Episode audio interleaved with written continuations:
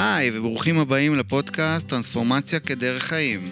בפודקאסט נדבר על איך טרנספורמציה שהיא שינוי פנימי תשפיע על החיים שלנו, ומה הסיבה שאנשים משנים עבודה, זוגיות, בית, ארץ עיר ועדיין מרגישים את אותם רגשות. מה זה חופש? מה נדרש להשיג אותו? רמז, זה לא קשור לעולם החיצוני. אני נוי חזן, יזם סדרתי שחוקר את עולם התודעה בכלל והעצמה בפרט. ואני קרינה אביבי, trainer ו master ב-NLP, בעלת מכללת בעפרי, להכשרת מטפלים. כל שבוע נדבר על החיים כהזמנה לטרנספורמציה מתמדת. נראיין את האנשים המעניינים ביותר בעולם חקר התודעה, השינוי ועולם ההתפתחות האישית והעצמה. האזנה נעימה. שלום קרינה. שלום נוי, מה שלומך? מצוין. ברוכה הבאה לפודקאסט שלנו. ברוך הנמצא. וכמובן אה, גם לכם, כיף שאתם אה, איתנו שוב. אנחנו נמצאים בפרק מספר 16. 16. 16, וואו. אה, לגמרי וואו. והיום נדבר על רגשות. על רגשות, כי לא דיברנו עד עכשיו על רגשות, עכשיו אנחנו מתחילים. אוקיי. כן, הלכנו כל הזמן מסביב, מלמעלה, מלמטה, והיום פשוט נדבר על איך, איך אנחנו מנהלים את הרגשות שלנו. כן. למה זה חשוב. ואם באמת אפשר לנהל רגשות, זו שאלה מעניינת. אנחנו נדבר עליה. אפשר לנהל רגשות. כן. אני אומר שבסופו של יום, ותכף את תסבירי את זה יותר לעומק, אבל היום-יום, ההוויה, איך אני חי, מה אני מרגיש, ביום-יום. לא קשור ל... לעתיד, למטרות גדולות, למשמעות. איך אני מרגיש ביום-יום, זה בעצם החיים. נכון. ו... חוויית החיים. חוויית החיים. אה, אני קם בבוקר עם אנרגיות, ישנים יותר, ישנים פחות, אבל בסופו של יום, במהלך היום, ש... שגם כשאני מדבר עם אנשים, אני אומר, סטטיסטית, כמה אתה מרגיש טוב במהלך היום? כלומר, אנשים אומרים לי תשובה כמו חצי חצי, אני אומר, זה, זה מחיר מטורף של לא, לחי, לא לחיות את החיים, 50 אחוז אתה מרגיש לא, לא טוב. לא טוב. Mm-hmm. ו, ולכן אני אומר שהחיבור הזה, למה אנחנו מרגישים, למה זה קורה, הוא קריטי. ב... לדאוג ל... לאיכות, לאיכות החיים. לאיכות חיים. לאיכות mm-hmm. חיים. אז, אז באמת אה, הבחנה שלדעתי עשינו כבר ונעשה אותה שוב בין רמת חיים לאיכות חיים ורמת חיים ממדידה, נכון? סליחה. לבריאות. רמת חיים ממדידה, נכון? אפשר למדוד כמה כסף יש לנו ואיפה אנחנו חיים ומה יש לנו ואיכות חיים היא סובייקטיבית. זאת אומרת, יכול להיות בן אדם שרמת החיים שלו מאוד גבוהה ואיכות החיים שלו נמוכה, כי איכות החיים שלנו תלויה במערכות היחסים שלנו, שקובעת את הרגשות שלנו. בסדר? בסופו של דבר, הרגשות שלנו מאוד תלויים במה שקורה לנו בגוף, ובמערכת היחסים הכי חשובה היא בינינו לבינינו קודם כל, והיא בסוף תקבע את איכות החיים שלנו. וזה מעניין, בזמן שדיברת חשבתי על חוויית החיים לעומת המילה הוויה. הבדל של אות, מה שנקרא חוויה והוויה. זאת אומרת, החוויה שלנו תלויה בהוויה שלנו, או ההוויה משפיעה על החוויה. איך שנגיע לכל סיטואציה, ככה נרגיש אותה, בלי שום קשר למה קורה במציאות. אנחנו מביאים איתנו את הרגשות שלנו, הם לא באמת קורים לנו, אלא הם מופעלים בסביבה בהתאם לגירויים שונים. ו- והשאלה היא, עד כמה אנחנו מנהלים את זה, כמו שאתה אומר, או מסוגלים לעבוד עם זה. ועד כמה זה פשוט קורה לנו והסביבה מפעילה אותנו רגשית ואנחנו כל היום מופעלים, אוקיי? שזה באמת תלוי בכל מיני דברים שאני מניחה שנדבר עליהם בהמשך. אבל העולם הרגשי שלנו הוא לגמרי בשליטתנו, בניגוד למה שחשבנו ואנחנו חושבים, הוא לגמרי בשליטתנו. אז זה גם הרבה עניין של איך אנחנו מפרשים את המציאות. לדוגמה, אני זוכר שב-2002 אני, אנחנו יצאנו לרילוקיישן, ובאותה תקופה אה, הרגשתי מאוד לא, לא כיף פה בארץ. ו... והרגשתי שמכל מיני סיבות, אני חושב שגם אז היה גם תקופת אה, פיגועים, אבל גם על הנושא של הפקקים וכולי וכולי, ואז עשינו רילוקיישן לאפריקה. וזה נתן לי קצת אה, פרופורציות. פרספקטיבה. קודם כל, מה זה פקקים? זה פקקים, זה בדיחה מה שהולך פה. בוא תעמוד שש שעות בפקקים ביום, אז... אה, שש שעות. זה מטורף וואי. מה שהם עוברים שם. ואז אני זוכר שחזרנו ב-2005, אני כל הזמן הייתי מחייך, כאילו, אני אומר, על מה אתם חיים מתלוננים? בגן עדן. מדינה מדהימה. אז זה, זה הרבה עניין של, של, של. פרשנות, נכון? של פרספקטיבה, נקודות מבט. פרשנות, נקודות מבט. אז, אז תראה, אני חייבת להגיד שזה מורכב משני חלקים. היכולת שלך בכלל להכניס אה, אה, פרשנות או לשנות פרשנות, היא תלויה במרווח בין גירוי לתגובה. בסדר? אני אסביר. אם אה, כל דבר מפעיל אצלך, אם מישהו אומר לך נגיד משהו, וגורם לך להרגיש לא בסדר, ויש לך כפתור כזה של אה, אני לא יכול שאומרים לי שאני לא בסדר, אז לא יהיה לך זמן לנהל את הרגש, כי uh, המערכת הרגשית שלך, ההישרדותית, לא תאפשר לך לנהל את הדיאלוג הזה. בסדר? של מה נכון עכשיו, מה לא נכון עכשיו, איך נכון להגיב. יש מושג שנקרא חטיפת המגדלה, שזה בעצם אומר שכשהמערכת ההישרדותית שלנו קולטת סכנה, היא בעצם מגיבה כאילו שעכשיו אה, אני הולכת למות. בסדר? ואז צף לי רגש מסוים שאין לי באמת יכולת לנהל אותו. כי בשביל לנהל אותו אני צריכה להיות מודעת למה שקורה, אני צריכה שיהיה לי מרווח. אם אין לי מרווח אני לא יכולה לנהל את זה. בסדר? עכשיו יש באמת גירויים שאני כן יכולה לנהל את הרגשות שלי איתם ולשנות פרספקטיבה ולהסביר לעצמי וכולי. ויש רגשות שלא, יש תחושות בגוף שהן כל כך חזקות שאין באמת את המרווח להסביר לעצמי איך להתנהג. אוקיי? ואני חושבת שזה אחד מהדברים שאנשים לא כל כך יודעים. שיש רגשות שלא באמת ניתנים לניהול, אלא צריך לעשות משהו כדי להוריד את העוצמה הרגשית. כי כשהעוצמה הרגשית נורא חזקה של סכנה, של פחד, בכלל רגש מהעבר שקופץ לנו, אין לנו את המרווח ש- שמאפשר ניהול, אוקיי? והרבה פעמים אנשים כועסים על עצמם, אבל אין באמת אה, סיבה, כי הם לא באמת אה, אשמים בדבר הזה, זה באמת משהו שקורה לנו בצורה אוטומטית, הניסיון של המערכת ההישרדותית שלנו לשמור עלינו, וחוסר אמון שלה שאנחנו נדע מה לעשות. ואז יש מצבים שאי אפשר לנהל רגש, והדרך שצריך להתמודד עם זה, ש, שמומלץ להתמודד עם זה, זה ללכת למטפל שיודע לעבוד עם, טיפ- עם אה, מטענים רגשיים מהעבר שהם מאוד עוצמתיים, שמשפיעים ברגע, כדי שייווצר המרווח. אז זה סוג אחד, וזה חשוב היה לי להגיד את זה. אז כי אין שם מקום לניהול. עם כל הכבוד, אין שם גם בחירה.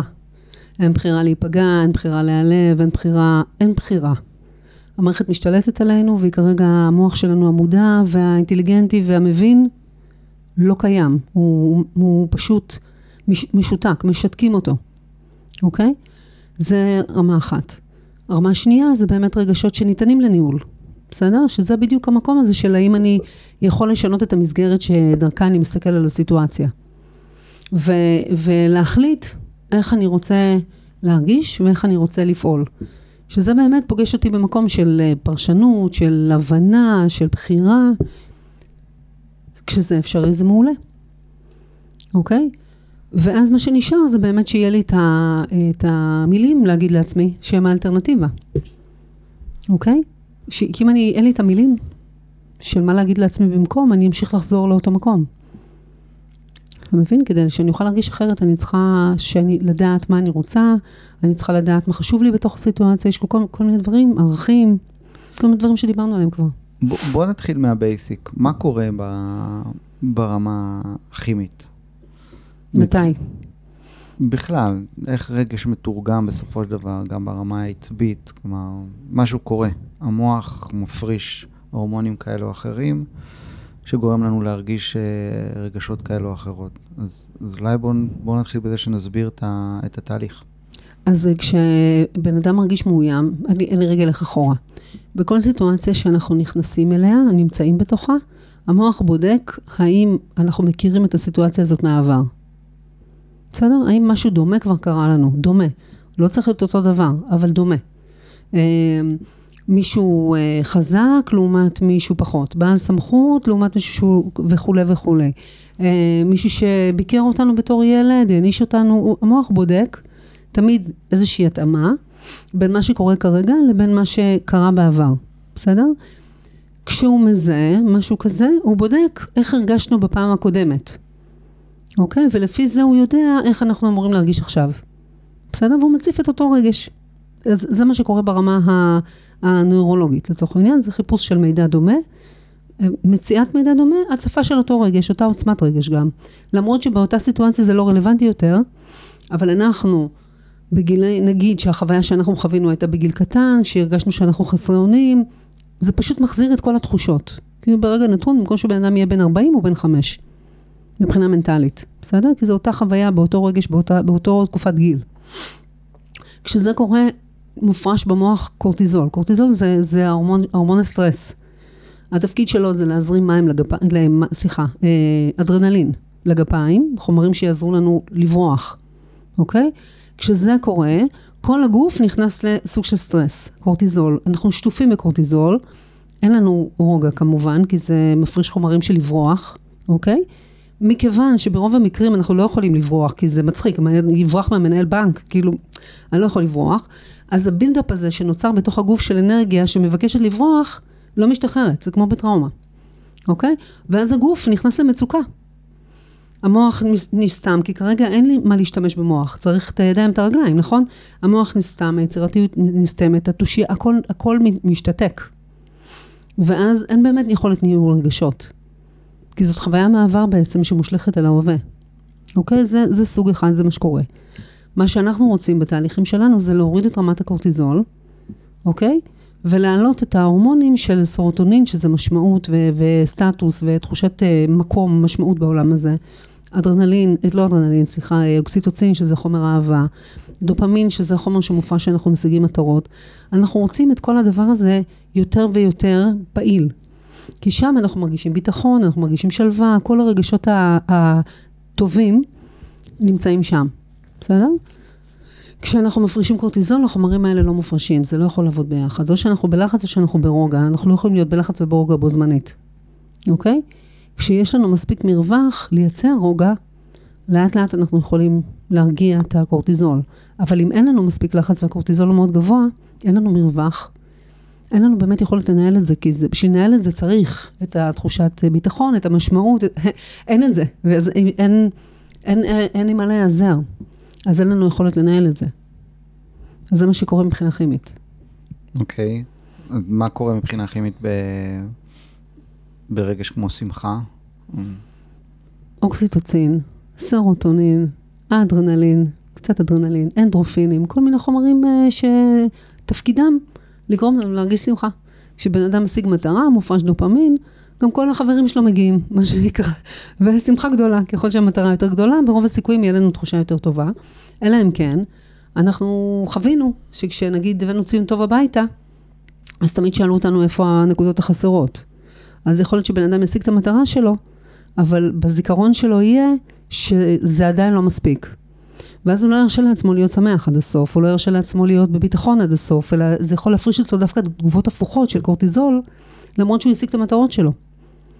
ולכן, זה, זה, כל הנושא של רגשות, צריך להבין אותו. צריך, צריך להבין איך הגענו לכאן. למה כשבן אדם משיג את המטרות שלו, למרות שהוא השיג את המטרות שלו, הוא עדיין לא מאושר. יש לזה הסברים. זה אחת הסיבות לפודקאסט. נכון, לכן כן. אה, בוא, בוא נחזור רגע לנושא של כביכול ניהול הרגשות בהקשר, אה, תראה, אני יכול להגיד ב... מה בעצם המחיר לאותם מקומות שאפשר אה, להגיד שברמה המגדרית אה, לגברים הרבה, הרבה פחות נוח להביע רגשות.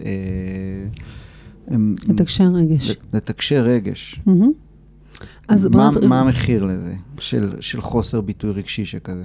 קודם כל בואו נתחיל מאיזשהו הסבר, אה, שהוא למה, למה לגברים יותר קשה להביע רגש, מעבר לזה שזה תרבותי. אה, שאומרים לילד כשהוא קטן, אה, תהיה גבר, תפסיק לבכות, שזה הורג לו את היכולת שלו בכלל להבין את הרגשות שלו. אז בואו נתחיל מזה שלא מלמדים ילדים שמות של רגשות. זה הדבר הכי בסיסי. של להגיד לי, ילד, אתה כועס עכשיו, אתה עצבני עכשיו, אתה מתוסכל עכשיו, את הדבר הכי בסיסי הזה, אנחנו לא עושים. אנחנו ישר כועסים על הילדים, על מה שהם מרגישים ואיך שהם מביעים את זה, וגם זה דיברנו, אני חושבת קצת כשדיברנו על הורות, שהתפקיד שלנו זה ללמד אותם את השמות של הרגשות, שיהיה להם מילים. כי מילים יכולות לצמצם רגש ויכולים לתת לרגש מקום. בסדר? ובמקרים שבהם אנחנו מגדרים, אני אקרא לזה אפילו לגדר רגשות, או לתת להם מסגרת, שבתוכה הרגש הופך להיות ממשהו שהוא כמו מזרקה כזאת שמשתוללת לכל הכיוון, כמו הצינורות האלה של המכבי אש, שמשפריצים לכל הכיוונים, אז המילים נותנים להם בית, מגדרים את הרגש, ואז יש איזושהי תחושה ש, של הבחנה, זה שנקרא יש הבחנה, כל רגש שהוא אומר משהו, ואז יותר קל לנהל את זה, בסדר? צריך לתת מילים לרגשות בשביל שאפשר לנהל אותם. אה, לטוני רומנס יש משפט שפתאום נזכרתי בו, הוא אומר באנגלית, אה, How do you make a dog your dog? איך אתה הופך את הכלב לכלב שלך? אתה יודע איך? נותן לו שם. אתה נותן לו שם. בדיוק אותו דבר עם הרגשות שלנו, אוקיי? you name it, you name it, אני אסיים את זה. אז אותו דבר, לרגשות, מכיוון שהעולם הוורבלי של נשים בדרך כלל הרבה יותר גדול מגברים, לא כי הם לא יכולים, אלא כי לא מדברים איתם רגשות. נשים כל היום טוחנות רגשות, מדברות, מדברות, גברים פחות. גם כי זה לא מקובל תרבותית וגם כי ורבלית, זה בדרך כלל פחות גברים, בסדר? אני טוענת שיש לזה הסבר נוירולוגי, נורמולוגים אומרים שיש לזה הסבר תרבותי, אז אני לא נכנסת לשם ברמה הזאת, אבל כשיש לנו מילים להמשיג את מה שאנחנו מרגישים, זה מצמצם את עוצמת הרגש. ואז יש את היכולת לנהל את זה, ולא לד... להתנהג את זה. בסדר? זה מה... לתקשר את זה, ולא להתנהג את זה. אוקיי, ואז מה קורה אחרי כל כך הרבה שנים שאת אה, דואגת להדחיק, או מה קורה שאת בתור גבר את מרגישה רגשות לא נעימים, שאגב... בתור נז... גבר אני לא מרגישה רגשות לא נעימים, זה של גברים. כן. אני לא יכולה בתור גבר להרגיש. רגשות לא נעימים. יש לי רגשות נעימים, לא נעימים בתור אישה. אז בתור גבר, כשאתה גברים מרגישים רגשות לא נעימים. קודם כל צריך להסביר את המושג של רגשות לא נעימים. כאילו, אנשים קוראים לזה רגשות שליליים, או רגשות... אה, פשוט רגשות שאתה לא... אתה לא רגשות לא שלא נעימים לך בגוף. כן. זה פשוט, הכי פשוט, זה פשוט לא נעים בגוף. נקודה. נקודה. זה לא הופך את זה לשלילי, וזה בא להתריע. זאת אומרת, מנגנון חרדה או מנגנון, מנגנון שלא נעים בגוף, הוא תשומת לב, הוא מבקש, רגע, תתבונן, אם אין פה משהו מסוכן. זה הכל מה שזה אומר. כשלא נעים בגוף, זה הדרך של המערכת להגיד, להסב את תשומת לבך, שיש משהו שמבקש שתבדוק אותו, זה הכל. זה הכל. הפחד של אנשים מרגשות שלא נעימים להם בגוף, זה פשוט לא פרופורציונלי, אוקיי? כשרגש לא נעים בגוף, הוא בסך הכל בא להגיד לך, שים לב למה שקורה כרגע, בפנים או בחוץ. זה מה שזה אומר. אוקיי? אנחנו מבינים את זה כשזה מגיע לכאב ראש. אף אחד לא אומר, כואב לי הראש, זה שלילי. אומרים, כואב לי הראש, אני צריך לטפל בזה. באותה מידה, אם כואב לי הגוף בגלל שהוא רגש לא נעים, זה בדיוק אותו דבר. לא נעים לי בגוף, וזה מבקש ממני לבדוק למה. זה לא הופך את זה ללא בסדר או שלילי, אוקיי? אנחנו צריכים את זה. צריכים את זה כדי לבדוק את הקשר בין זה לבין המציאות. לפעמים להקשיב לזה, לפעמים לא, אבל קודם כל, להקשיב לזה. לשמוע, לתת לזה מקום, בוא נגדיר את זה ככה. ואם לא רוצים להקשיב, אז בורחים לכל מיני כיוונים. נכון, נגיד, זה בורחים. בוא נאכל יותר, בוא... אוכלים, קונים בגדים, וואטאבר. יש המון המון דרכים לא להקשיב לרגשות לא נעימים, אבל הם לא הולכים לשום מקום. והדבר הכי נורא, זה שאחרי ההקלה הזאת יש נפילה. ואז מרגישים את הרגש הזה פי כמה, כי יש מקור להשוואה לרגש הנעים מאוד שהיה קודם. אז הרגש הלא נעים הופך להיות הרבה יותר לא נעים בהשוואה לרגש הנעים שקיבלנו דקה לפני כן מאיזה בגד. זאת אומרת, זה לא רק לא נעים, זה הרבה יותר לא נעים בהשוואה. זה כמו שתי בנות שהולכות, שאחת מלאה ואחת רזה. הרזה נראית רזה יותר, השמנה נראית שמנה יותר. זאת אומרת, זה תמיד בהשוואה, נכון? אותו דבר רגשות. אם, אם הרגשנו לא נעים וקנינו בגד, הרגשנו נעים פתאום, הנפילה על הלא נעים היא יותר גדולה, ואז יש צורך לקנות שני בגדים. אתה מבין את ה... זה מה שקורה כשאנחנו לא אה, חותרים למגע. ואיך את מסבירה לאלה שמבינינו שלא מבינים אה, מה זה אומר להקשיב לרגש? אני מלמדת אותם, אז בואו נלמד קצת איך להקשיב לרגש. כן. אוקיי. אז כשעולה לרגש לא נעים בגוף, אוקיי? להסכים לנשום לתוך הרגש. קודם כל, להישאר שם, לא לברוח משם. לרגש יש 40 שניות והוא מתפוגג, לא משנה איזה רגש. כשאנחנו מתנגדים לו, זה הופך להיות עוד 40 שניות ועוד 40 שניות ועוד 40 שניות, וזה יכול להפוך לימים שלמים. כי המחשבות מתחילות להיות, אוי ואבוי, לא נעים לי עכשיו. זה מה זה אומר? כל הדבר, הדרמה הזאת, מלבה את הרגש עוד יותר ועוד יותר ועוד יותר.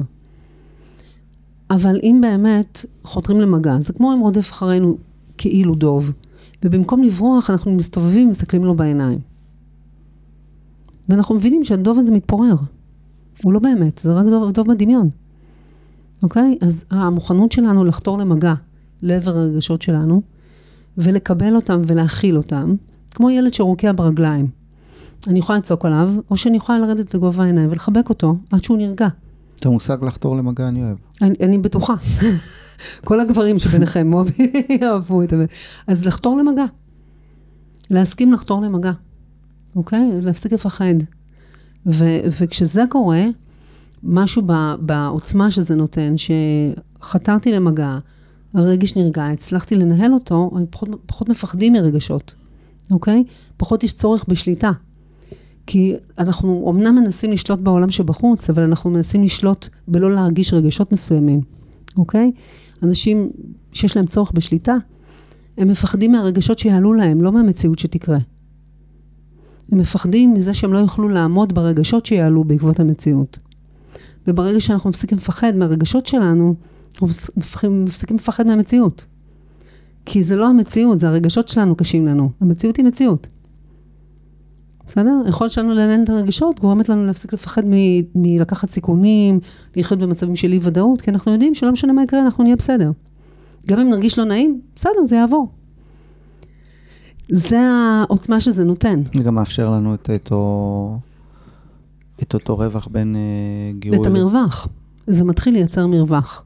טוני, אה, סטיבן, סטיבן קובי הוא אחד הספרים הכי מדהימים שנכתבו, אני חושב, בשבעת ההרגלים.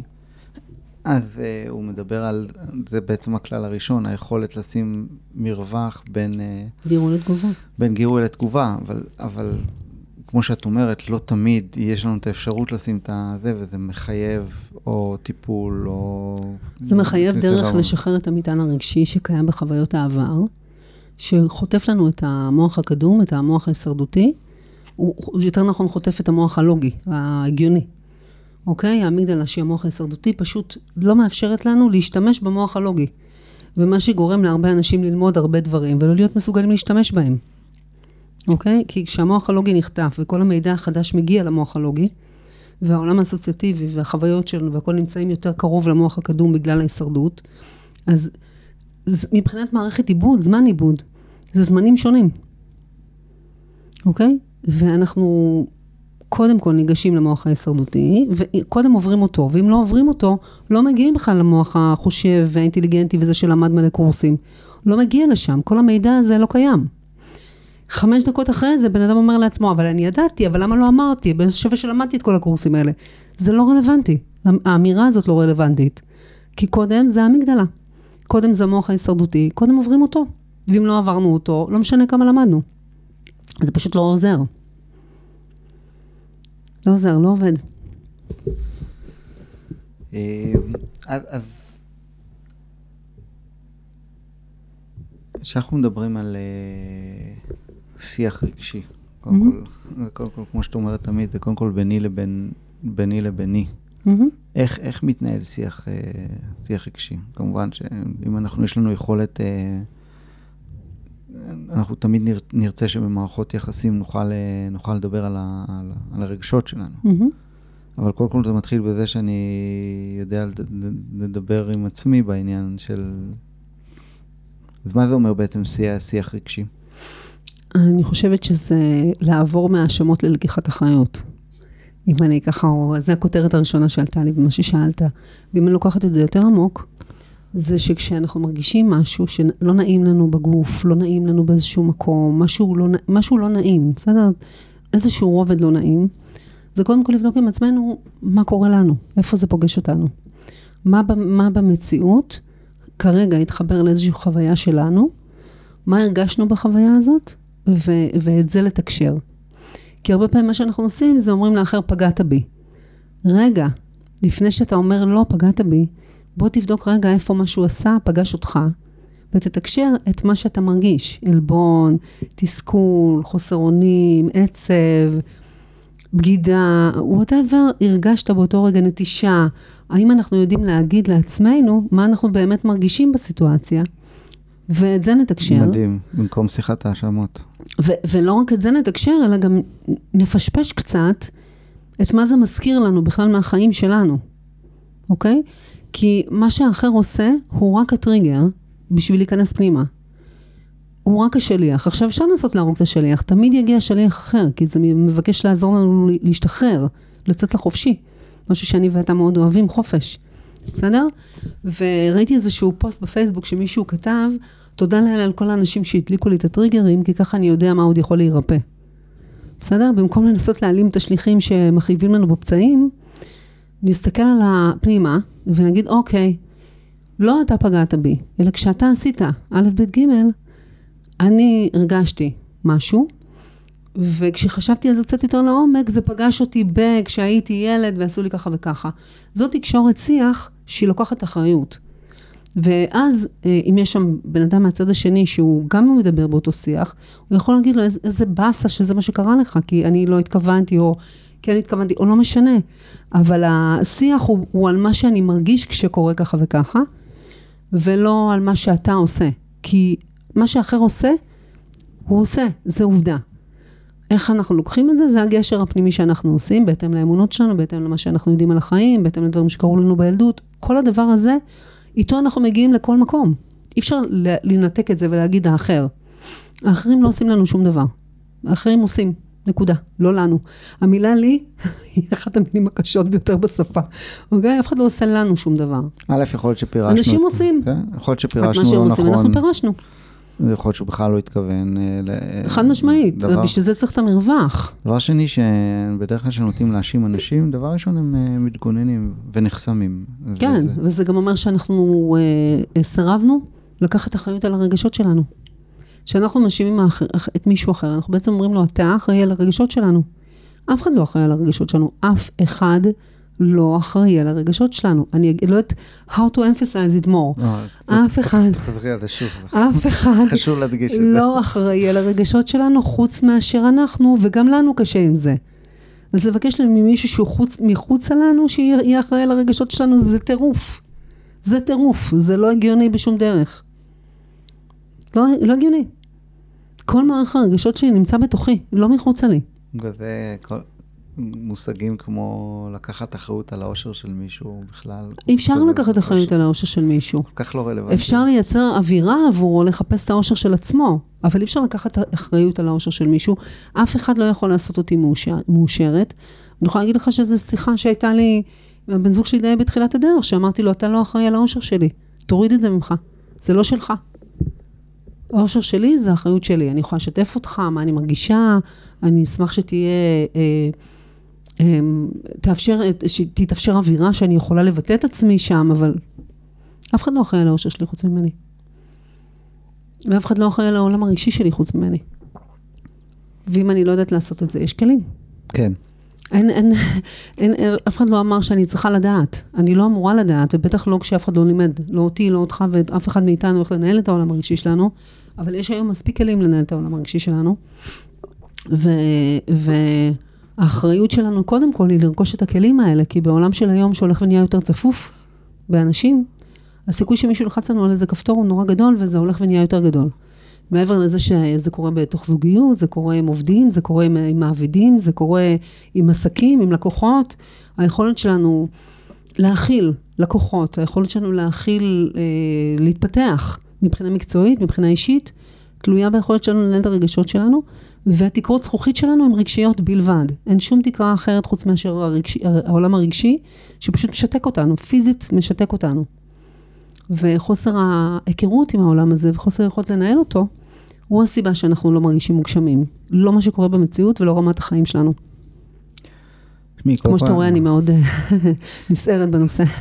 קודם כל זה בהחלט נושא מדהים, וכמובן שקצרה היריעה לפודקאסט הזה, אה, להכיל את כל מה שאנחנו רוצים אה, בכלל לדבר על הנושא הרגשי, אבל אני באמת מזמין אנשים, קודם כל, אה, מי שצריך כמובן לטפל בזה, לא מי שצריך, לדעתי כולנו צריכים. כל מי שיש לו עושים. טריגר, כל מי שמרגיש שיש לו, שקופצים לו לפעמים כפתורים שהוא לא מצליח לשלוט בהם, ושהוא אומר לעצמו, איך יכול להיות שלמדתי ואני לא מצליח ליישם את זה ברגע מסוים, שם יש כפתור, ושם יש הזדמנות לריפוי. ודבר שני, אה, כמובן, מזמין אה, גם אנשים ללמוד את זה. לגמרי. אה, NLP זה, זה, זה, זה אחד, אחד הכלים. אם אנחנו רק נסכם את מה שדיברנו בנושא של, קודם כל דיברנו על זה שאי אפשר בעצם לנהל את הרגשות אם אין מרווח שם. והמרווח אה, בין גירוי לתגובה, זה כמו שאמרנו, המגדלה לוקחת פה... חוטפת ממש. חוטפת. לוקחת פיקוד. וזה יכול להיות מאוד קשור ל... לעבר שלנו, וזה מאוד, אם אנחנו רואים שזה חוזר, זה מאוד נדרש ל... לטיפול. נכון. לשחרור רגשי, בואו לא נקרא לזה טיפול. לאיזשהו שחרור רגשי ועדכון תוכנה. בוא נגיד, זה שני הדברים שצריך לעשות פה, עדכון של איזשהו משהו שכבר לא רלוונטי, שהיה נכון בגיל חמש, וכשהמנהל בית ספר בגיל, בגיל 12 קרא לנו, קרא לנו ולהורים, זה שיחה אחת, וגיל 42 לפחד ממנהל בנק זה שיחה אחרת, וכששתיהן מתחברות, זה לא מאפשר לנו לממש פוטנציאל. נרצה נגיד לקחת הלוואה בשביל עסק חדש, יש לנו פחד ממנהל הבנק, או פחד בכלל ממנהל הבנק שייצור איתנו קשר, אוקיי? מאוד קשה ככה להתמנף עסקית, מאוד קשה ככה להתקדם בחיים, יש כל מיני דברים שקשורים לעבר שלנו, שפשוט מנהלים את כל ההווה. והייתה לי לקוחה שדיברה איתי, אמרה לי, איך יכול להיות שאחרי 40 שנה אני עדיין מרגישה כמו בגיל 4? אז אמרתי לה, זה פשוט מצטבר כמו, כמו אמרתי לה, כמו שהיו פעם רושמים במכולת. אז תדמייני שאת רושמת במכולת 40 שנה, יום אחד המחיר מגיע, כאילו יום אחד אתה צריך לשלם את המחיר. בסדר? זה לא קרה לפני 40 שנה, זה מצטבר מלפני 40 שנה, זה לא הולך לשום מקום. וזה שאנחנו לא מוכנים לשחרר שם את המטען הרגשי, הוא פשוט שם, תקוע. עם כל הרגשות והטראומות שדיברנו עליהן בפרק של הטראומות. כן. זה פשוט שם. זה כמו סוכן רדום, מספיק שמשהו מדליק אותו, שאני מרגיש לו דומה, והוא מצפצף כאילו שעכשיו יש סכנת אה, חיים. שזה לא. אבל אין לנו את המוח המודע כדי שיגיד שזה לא. כי כבר נחטפנו, מה שנקרא, וזהו. אז באמת... חמש ד... דקות אחרי זה פתאום מסתדר. דיברנו על זה שהרגשות בעצם לא הולכות לשום מקום, בטח לא רגשות נעימים, והדרך הכי טובה היא פשוט אה, להקשיב להם, והם פשוט, אם אנחנו נותנים להם את המקום שלהם, אז אנחנו גם...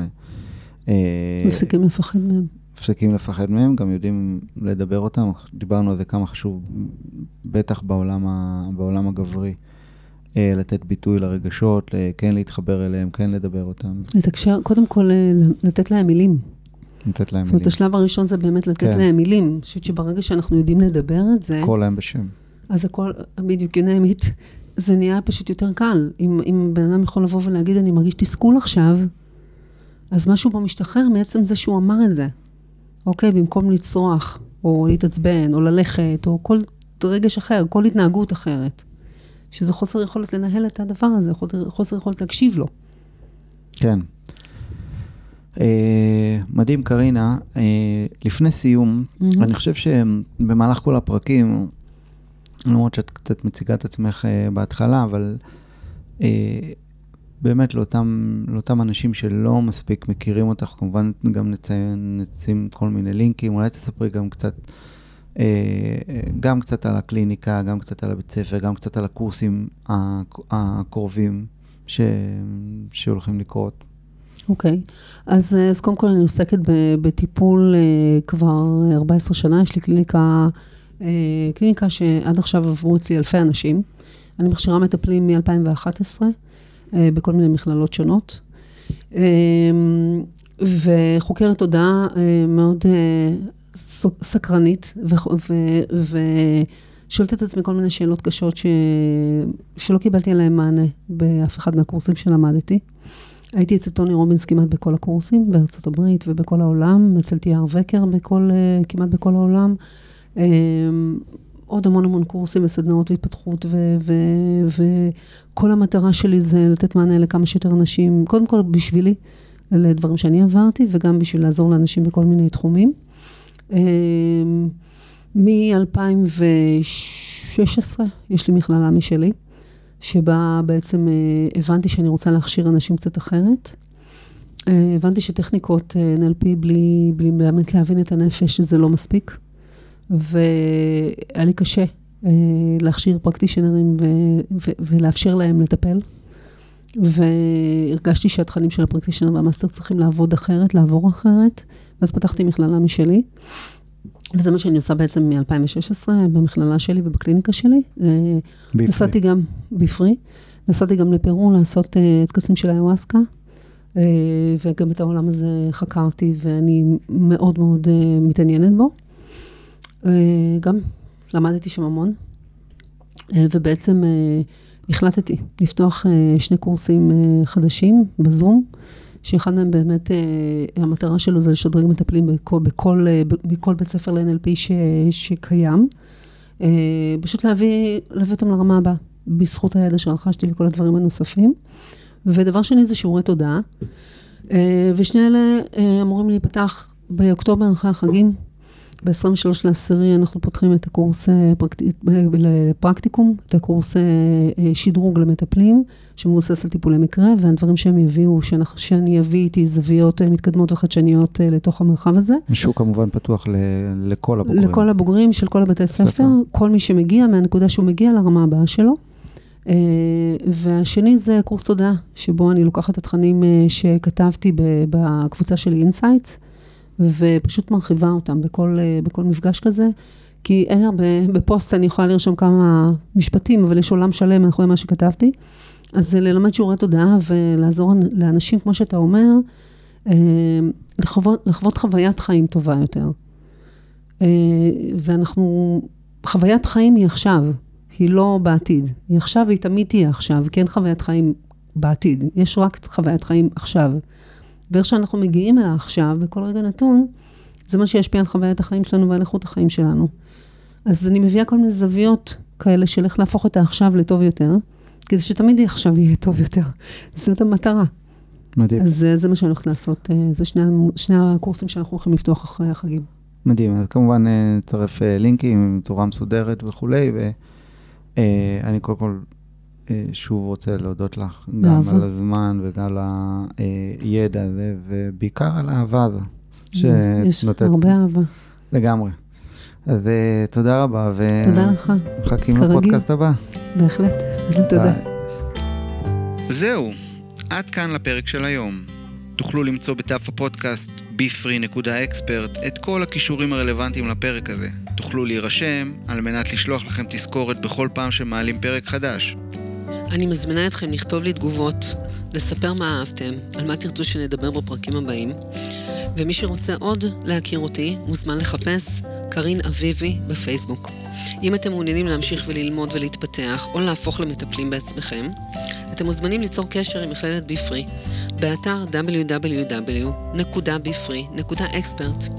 אל תשכחו לדרג אותנו בכל הפלטפורמות המובילות. יאללה, ביי. ביי.